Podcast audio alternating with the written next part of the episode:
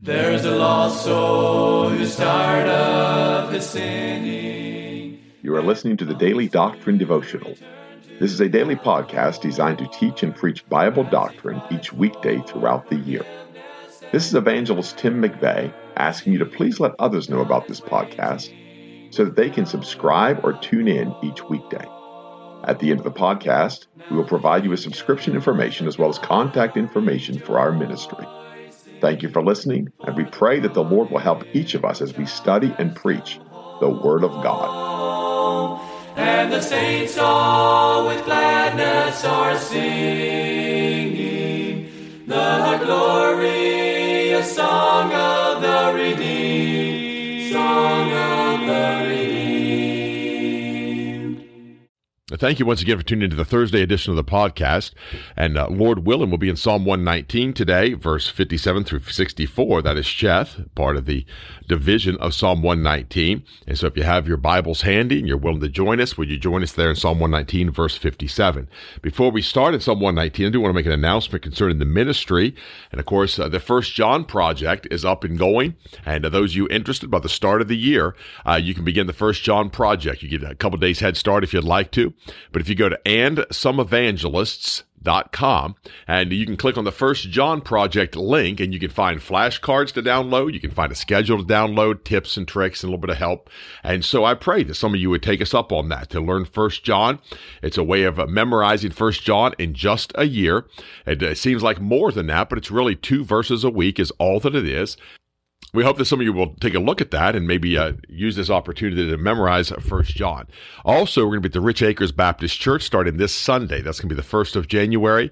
That's ten o'clock, eleven o'clock, and six p.m. on Sunday, the Rich Acres Baptist Church in Martinsville, Virginia. And then we'll be there Monday through Wednesday at seven p.m. each night. So if you would pray for those services, and then we'll leave there. And the following Sunday, we'll be in Spring Hope, North Carolina, for the eleven o'clock service, the six p.m. service over in Spring Hope. And so we're certainly looking forward to the Lord is going to do. We thank the Lord for his goodness to us. And uh, let's look at Psalm one nineteen now. So we're starting in verse fifty-seven. He says, "Thou art my portion, O Lord. I have said that I would keep thy words." In verse fifty-eight, he says, "I entreated thy favor with my whole heart. Be merciful unto me according to thy word." And that's one of those great statements. We've talked about that in recent podcasts about the whole heart, all of your heart. It is how man is required to seek God with his whole heart. After salvation, we're to incline our heart unto the Lord, to completely give our heart unto him. And of course, he changes us in salvation. We then have that ability to seek him with our whole heart, but most of us don't take the opportunity to do that. And yet God wants us to, he desires us to. And he said here, "I entreat thy favor with my whole heart." Well, how do you entreat God's favor with your whole heart? It is seeking God. It is finding him in the word of God. There's no other way. And I've listened over the years as I continue on in this ministry now, we're getting ready to start our seventeenth year on the road. And I look as people give all these explanations of how to draw close to God and how to have a relationship with God. And it usually involves the external things. It usually involves manifestations. And there are spiritual things, scriptural things that are absolutes and absolutely correct. Prayer is one of those ways to draw nigh unto God. Fasting is one of those ways to draw nigh unto God. Giving is one of those ways. God rewards openly that cheerful giver that gives of himself and gives beyond the norm, and God rewards that. Those are ways that please God. Those are entreating favor of the Lord. That's why he said it's with your whole heart. But I want to say, fourthly, in addition to that, one of the ways to entreat the Lord is to seek him in the word of God and then to believe what the word of God says. And people have asked me before, this, you know, Brother McVeigh, what is the strength of your ministry? And I don't really know how to answer something like that. It's kind of like when somebody says, how did your meetings go? I mean, you know, do they really want the brute, uh, brutal honesty, or do they really want to hear exactly what I think? Or is it just a matter of just going, oh, they were great. Oh, yeah, they were wonderful, you know. And the reality is when people ask you, say, what's one of the aspects of your ministry that is a strength? That is just believing the word of God, believing what God said, letting the word of God run its course. And I have learned myself, I don't try to manipulate that. I don't try to manipulate people. I don't try to use psychology to get people to come. I don't try to use uh, other avenues to try to reach people other than the word of God. And I, in my flesh, can do a lot of things. I can actually be very convincing. I could uh, sway men and persuade men in my flesh. But the reality is, if God can't persuade them, then how in the world can I persuade them? And so when we persuade men, because we do know the terror of the Lord, but we do that with the Word of God. And so we certainly need to give credence to the Word of God and take note of these things. When he said, I entreated thy favor with my whole heart. And so the Word of God is part of that, searching God with your whole heart. Be merciful unto me according to thy word. I thought on my ways and turned my feet unto thy testimonies. And again, God's testimonies are pure. God's testimonies are right. God's testimonies are holy. They're the testimonies of Jesus Christ. We know that in the Word of God. These are eyewitness accounts, things that are absolute, absolute truth. No variableness. And, you know, I give an eyewitness account and I fail in that. I give a testimony of what I have seen or experienced. And as time goes on, things can go dim or change, even my conversion to salvation. I've sat and wondered sometimes if, if I look back at that, there's things I might have added to in my mind and convinced myself over the years this took place or this took place. And And and yet the reality is that I can't run back to that place, although I do go to that place at times. But it's what I am today that proves to me that I'm saved. And that the testimony I give could change. The testimony of, well, because I'm human, I'm flesh, I'm frail. And my testimony could change, but his does not change. And so when I think on my ways and then turn to his testimonies, because my ways are not always his ways, even since salvation. But I can turn to his testimonies and know that his testimonies are pure and his testimonies are right. And so if we'll turn to his testimonies, and he said, turn my feet. Why? Because that's his ways. His testimonies show you his ways. And if our feet will turn, then everything else will follow our feet. I don't know about you, but I normally, if I would be so inclined to take a walk, I would take a walk, and my feet are going to lead me where I need to go. In that is a way. In that is a path. In that is a direction. All of those things, my feet lead, and I follow. Then he says, I made haste and delayed not to keep thy commandments. And so again, he speaks of these things, uh, delayed not to keep thy commandments. Why? Because the commandments of God, again, are holy. They're just. So we talk about all of these things, but in light of this, finding favor of the Lord, that our feet would follow him, that our heart would follow him, and I would make haste and not delay to keep his commandments. So all of these hinge on that matter of favor with the Lord. And he said in Psalm thirty and verse seven, one of the places we see that favor, as the psalmist writes in Psalm thirty and verse seven, this is, of course, a uh, psalm of David. He said, Lord, by thy favor, thou hast made my mountain to stand strong. Thou didst hide thy face, and I was troubled. So as David builds that house for the Lord, how can we say that he found favor of the Lord? Because he did it according to the command of God. He did it according to what God had instructed him, what God had shown him. He found favor of the Lord because he obeyed the word of God. Psalm forty-five and verse twelve, and the daughter of Tyre shall be there with a gift, even the rich among the people shall entreat thy favor. Who is that? Well, verse eleven, this song of the sons of Korah. So shall the king greatly desire thy beauty, for he is thy Lord, and worship thou him. And then he said, even the rich among the people shall entreat thy favor. So you find favor by doing good. You find favor by doing right. You find favor by being honest and having integrity and coming with a pure heart and with a clean heart. Psalm eighty-nine kind of summarizes some of this in verse seventeen, finding favor with the Lord. And I'll start in verse sixteen. It says, in thy name shall they rejoice all the day, and in thy righteousness shall they be exalted, for thou art the glory of their strength, and in thy favor our horn shall be exalted. For the Lord is our defense, and the Holy One of Israel is our King. And, of course, this is Ezra the Ezraite here, and we know that God showed favor by the word of God.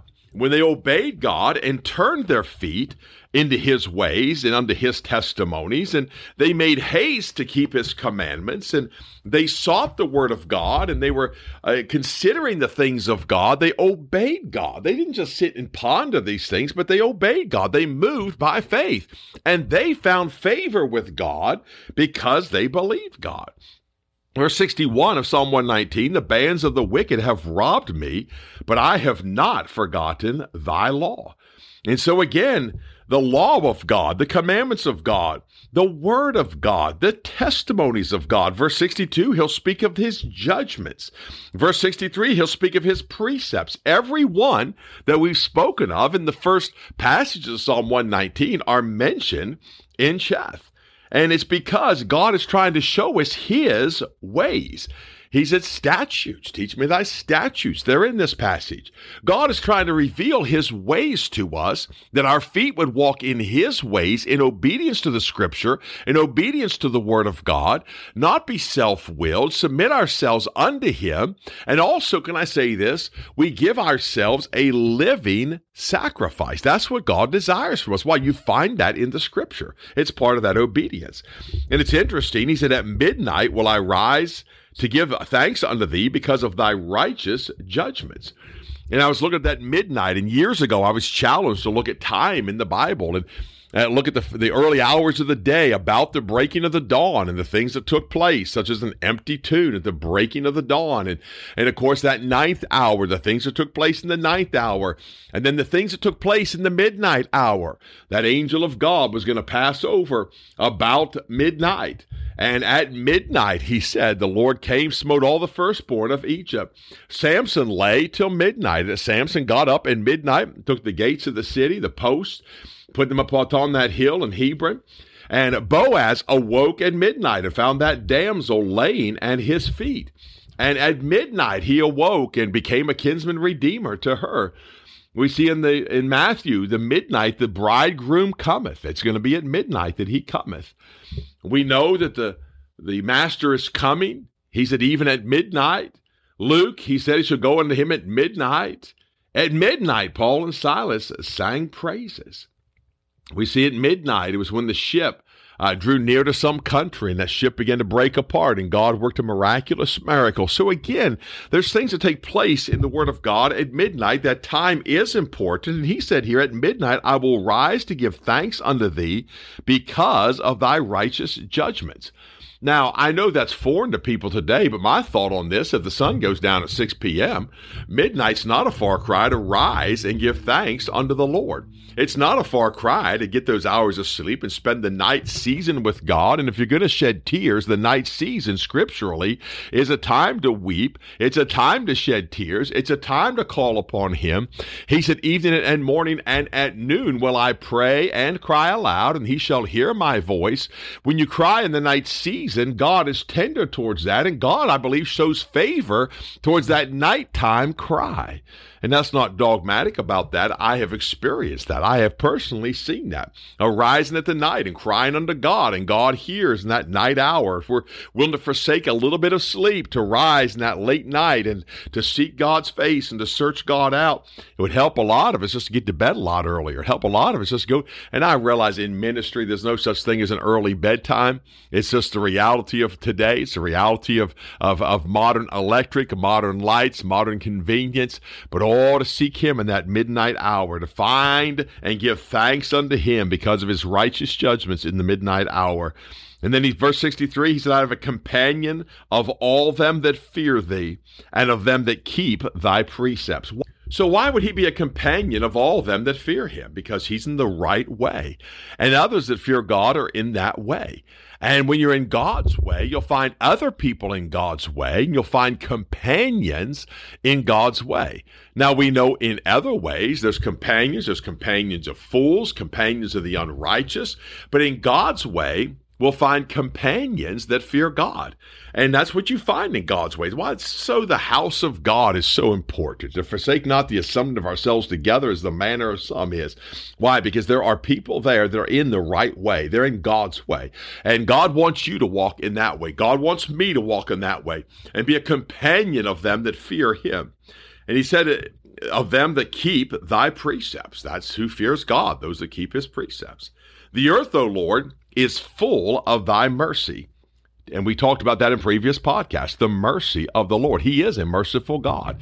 God has extended mercy. And I love what our dear friend, uh, Brother Church down there in North Carolina said for many years. I've used it on the podcast, but he said, mercy is God exacting less than we deserve for our iniquities. And I've always thought there was a tremendous definition.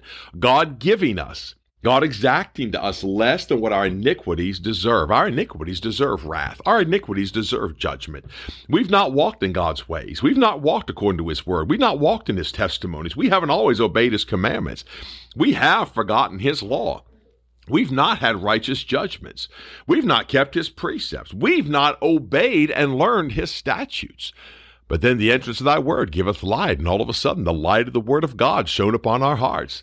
And the Holy Ghost shed abroad in our hearts that love of God within us, and all of a sudden we saw his statutes, his precepts, his law, his commandments. We saw these things by the word of God, and that's why he said, "O the earth, O Lord, is full of thy mercy." God was merciful to us, and that he revealed himself to us. God showed us ourselves.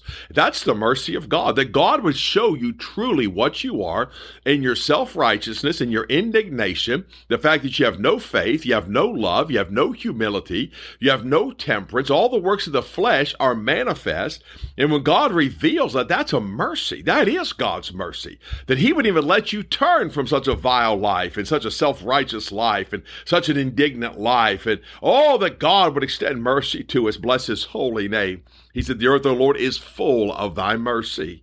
Teach me thy statutes. And so as we close out this section of Psalm one nineteen, the psalmist simply tells the Lord, teach me thy statutes.